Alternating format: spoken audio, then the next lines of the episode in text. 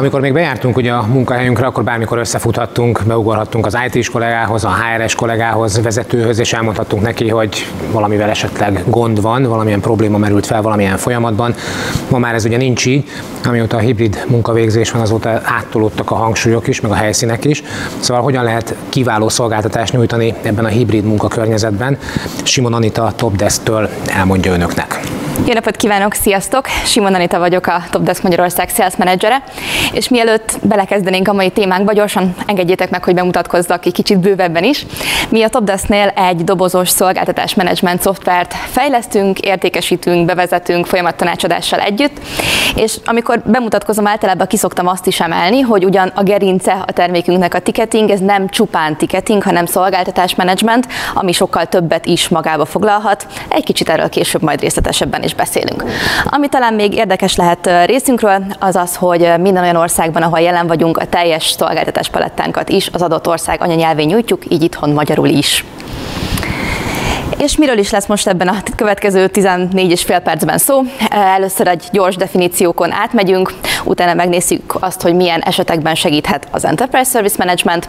Kitérünk arra is, hogy vajon milyen fejlettségi szintekbe, kategóriákba lehet a különböző szervezeteket besorolni, majd pedig megnézzük azt, hogy egy egykapus kontaktpont hogyan tud a szolgáltatások még sikeresebb nyújtásában segíteni, és annak milyen előnyei lehetnek hosszú távon.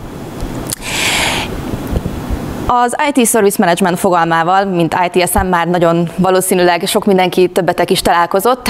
Ez általában úgy alakult ki, ahogy az IT osztályok a szolgáló szerepből szolgáltató szerepbe kezdtek el fejlődni, nagyon sok know-how-t, best practice-t összegyűjtöttek, a folyamataikat optimalizálták, és egy hatalmas tudásmennyiség igazából felhalmozódott.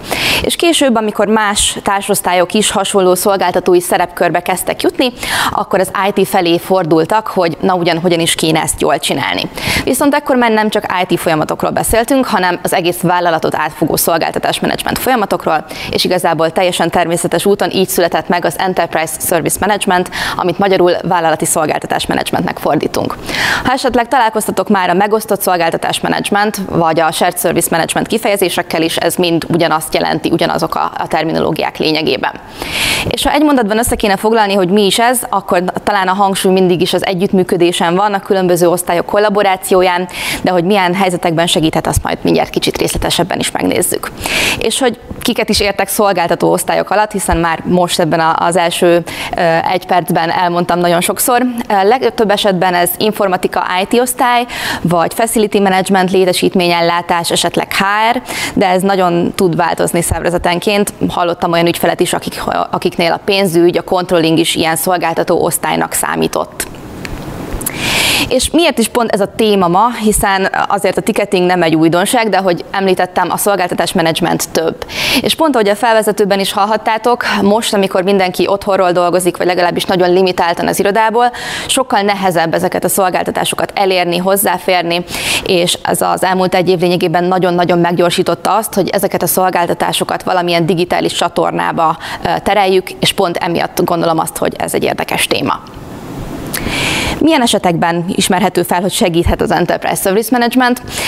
Biztosan nagyon sokan találkoztatok már a klasszikus új belépő folyamattal, amikor még pre-korona időkben az új kolléga megkapta a sétálós papírját, elindult a HR-hez, ott azért jó esélyen nem lepődtek meg, hogy ő jött, aztán kapott mondjuk egy belépőkártyát a Facility-től, és elérkezett az IT-ra, ahol jó esetben hardware volt raktáron, de mondjuk nem biztos, hogy a megfelelő jogosultságokat megkapta, minden accountot létrehoztak neki, és ott már mondjuk problematikusabbá vált a dolog.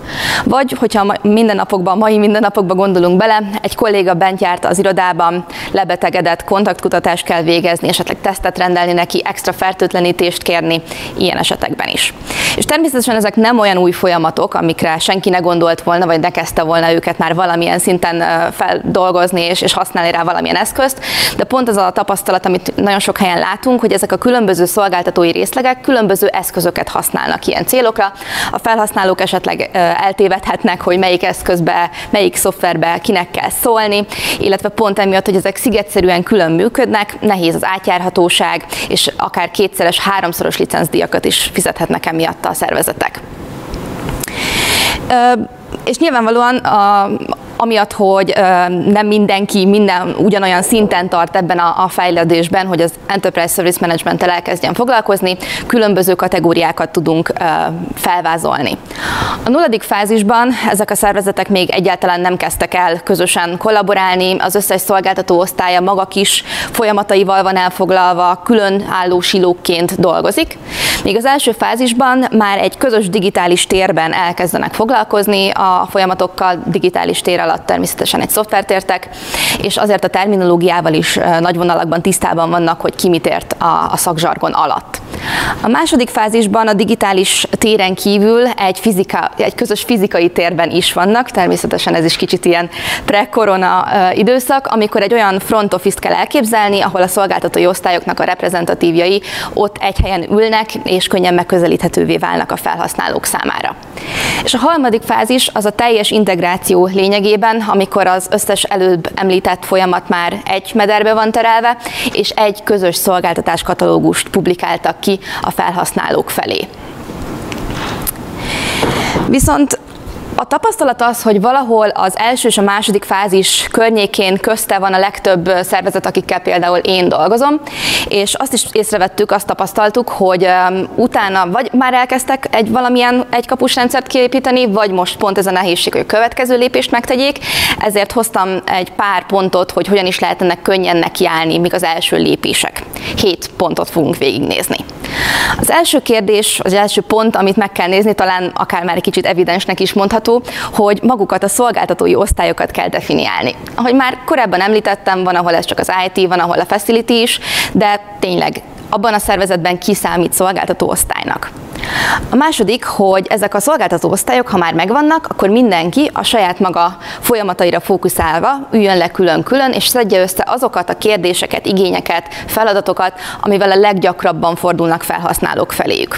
Az ok erre, hogy ha ezeket már összeszedtük, gyorsan, könnyen lehet relatíve őket mondjuk egy rendszerbe implementálni, és gyorsan lehet quick elérni, illetve ha a felhasználók szemszögéből nézzük, mivel ezek a leggyakoribb dolgok, amikkel foglalkozniuk kell, sokkal könnyebb az adaptációt is elérni, hiszen belépnek egy rendszerbe, foglalkoznak azzal a platformmal.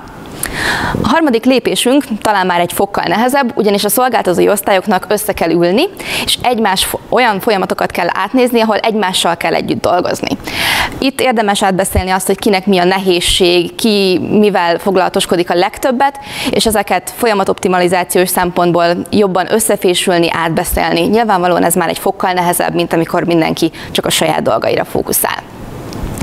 A negyedik pont pedig lényegében az a második és a harmadik pont csak nem a szolgáltatói osztályok szemszögéből, hanem a felhasználó szemszögéből. Ezt, ez az úgynevezett ügyfélút, vagy customer journey angolul, amikor tulajdonképpen azokon a folyamatokon kell végigmenni, hogy hogy éli meg a felhasználó azt, hogy ő mondjuk egy új belépő, hányszor kellett kontaktálnia valamelyik szolgáltatói osztályjal, mi ment könnyen, mi ment nehezebben, és ezeken javítani. És akkor azt mondhatnánk, hogy most már nagyon könnyű a helyzetünk, ugyanis az alapfolyamataink megvannak, és minden szolgáltatói osztály fel tudja azt is vázolni, hogy körülbelül mennyi időre van szüksége, hogy ezeket az adott folyamatokat ő elvégezze, megoldja, és egy-egy megoldási határidőt is tud definiálni hozzájuk. Amit itt nagyon sokan elfelejtenek, az az, hogy ezek már egy lépés, hogy ezeket magunknak befelé meghatározzuk, de nagyon sokszor kimarad az, hogy ezeket transzparensen a felhasználók felé is kommunikáljuk, hiszen akkor sokkal jobban tudják, hogy mire számíthatnak, ha megint csak visszagondolunk kicsit erre a Customer Journey megközelítésre. És akkor elvileg készen is vagyunk minden folyamattal, amit az első körben szeretnénk, csak implementálnunk kell az adott rendszerünkbe, abba a szolgáltatás menedzsment rendszerbe, amivel éppen foglalkozunk. És nagyon sokan azt gondolják, hogy a folyamatnak itt van vége, ami hát 95%-ban igen, viszont mégis nagyon fontos az utolsó lépésünk, hogy ez a, ez a rendszer, amit a folyamatokat újra gondolva, lefedve képes támogatni minket, belsőleg támogatva, reklámozva legyen, hogy a felhasználók tudjanak róla és használják, hiszen fölösleges volt az összes munkánk, hogyha ez nem történik meg. És hoztam egy konkrét példát arról, hogy mi elképzeljük egy ilyen egykapus kontaktpont kialakítását. Egy olyan hubot, egy szolgáltatásmenedzsment platformot szeretnék most mutatni nagyon röviden, ahol ez meg tud valósulni. Ezek gifek, úgyhogy ha figyelitek a, mozgását, a felhasználó bejelentkezett a maga felhasználói fiókjában, tud keresni a tudástárban, vagy a már leadott jegyei, igényei között, lát olyan híreket, ami sok mindenkit érint, jobb oldalon pedig magát a teljes szolgáltatás katalógus tudja elérni, amit számára elérhetővé tettek. És azt is láthatjuk, hogy a különböző szolgáltatások között van olyan, ami csak egyes területeket fed le, mint például most itt az informatikait, amin alatt alkategóriák között ki tudja választani, hogy neki mivel kapcsolatos most jelenleg az igénye problémája, jelen esetben egy szoftverhibával, és ezen az űrlapon pedig ki tudja választani azt, hogy konkrétan melyik szoftverrel és milyen problémája is akadt. Ha pedig ez nem informatikai hiba, akkor mondjuk a HR-re is rá tud menni, a HR csempére, amin belül pedig, ha adminisztrációs kérdése van, akkor a megfelelő csempét választja ki, ha pedig mondjuk az egyik családtagjának szeretne magán egészségbiztosítást kötni, akkor itt el tudja azt olvasni, hogy milyen körülményeknek kell megfelelni ahhoz, hogy ez működjön. Ha pedig ebben a tudástárelemben nem találta meg azt, azt a kérdésére a választ, amit keresett, akkor a jobboldali panelen pedig egyből tud esetleg egy igényt vagy kérést megfogalmazni a HR osztály felé. És napjainkban sajnos mindennapos talán, hogy egy ilyen Covid csempét is kellett mostanában publikálnunk, vagy azért, mert limitált számban tudunk bemenni az irodába, és ott munkát végezni, és ehhez például munkaállomást kell foglalni, tudjuk a tisztes távolságot tartani egymástól, ki tudja választani, hogy melyik nap, melyik asztalnál, mettől meddig szeretne dolgozni a kolléga, és miután gyors áttekintést is kapott arról, megbizonyosodik róla, hogy valóban mindent úgy töltött ki, ahogy szeretne, és le tudja adni a maga foglalását. Ha pedig visszakattint a naptárba, amit nem, nem sokára meg fog tenni, akkor egyértelműen látszik az is, hogy azt a munkaállomást már nem tudja lefoglalni az napra más, és remélhetőleg biztonságosabb lesz a munkavégzés. Hogyha pedig ne Isten mégis bent volt az irodában valaki, aki utána betegnek érzi magát, arra is megvannak a megfelelő protokollok, gondolom minden cégnél. Nálunk például egy leírás van arról, hogy mit is kell ilyenkor tenni, és be kell jelenteni azt, ami történt. Meg tudja jelölni azt, hogy melyik nap volt az irodában, amikor, ami után észrevette magán a betegség jeleit, esetleg milyen kollégákkal volt aznap bent az irodában, hogy a HR-nek a kontaktkutatását megkönnyítse, illetve nálunk például lehet tesztet is igényelni, hogyha szükségét érzi valaki. És miután ezt az igényt, vagy hát ezt a folyamatot elindította, utána nyomon is tudja követni azt, hogy mi történik, hol áll most az ő ügye, és meg tud róla győződni, hogy valóban folyamatban van minden. És természetesen ezt megkapja valaki a túloldalon is, aki egy áttekintést lát arról, hogy mi is történik, hogyan is áll a dolog, a lila részben olvashatja el azt, hogy kinek milyen problémája volt adott ügyben. Egy grafikus áttekintés is lát arról, hogy ez a workflow milyen lépéseken fog átmenni. Ellenőrizni tudja azt, hogy melyik megoldó csoportnak milyen feladatai vannak, a különböző színek ezt jelölik, vagy pedig azt, hogy melyik alfeladat milyen státuszban áll, hogy biztosan gördülékenyen tudjon ez a workflow végigmenni. És azt be kell valljuk, hogy egy ilyen folyamatot végigvinni, ez egy nagyobb projekt, a rövid távú változás általában fáj, viszont hosszú távon igenis vannak pozitív előnyei egy ilyen egykapus kontaktpont kialakításának. Hogyha csak nagyon a kis fókuszt nézzük, akkor a felhasználói élményen igenis javítani fog, és nagyon sok kutatást kimutatta már azt, hogy ha a felhasználók boldogak, akkor általában az ügyfelek is boldogabbak, akiket őt támogatnak. Illetve pont egy ilyen digitális világban, amikor home office-ból dolgozunk, hogyha sokkal könnyebben fér hozzá azokhoz a szolgáltatásokhoz, amiket a cég nyújt neki, akkor hatékonyabb lesz a munkavégzése is. Pedig egy kicsit kizumolunk és a nagyobb képet nézzük, akkor a szervezeti kultúrán is segít, hiszen egy célért és egy siker érdekében dolgoznak azok a szolgáltatói osztályok, akik ezt a szolgáltatás katalógust összerakják. És hogyha pedig azt nézzük, hogy a fókusz hol van, akkor egész szervezeten átívelő és sokkal inkább értékteremtő folyamatokra tudnak fókuszálni.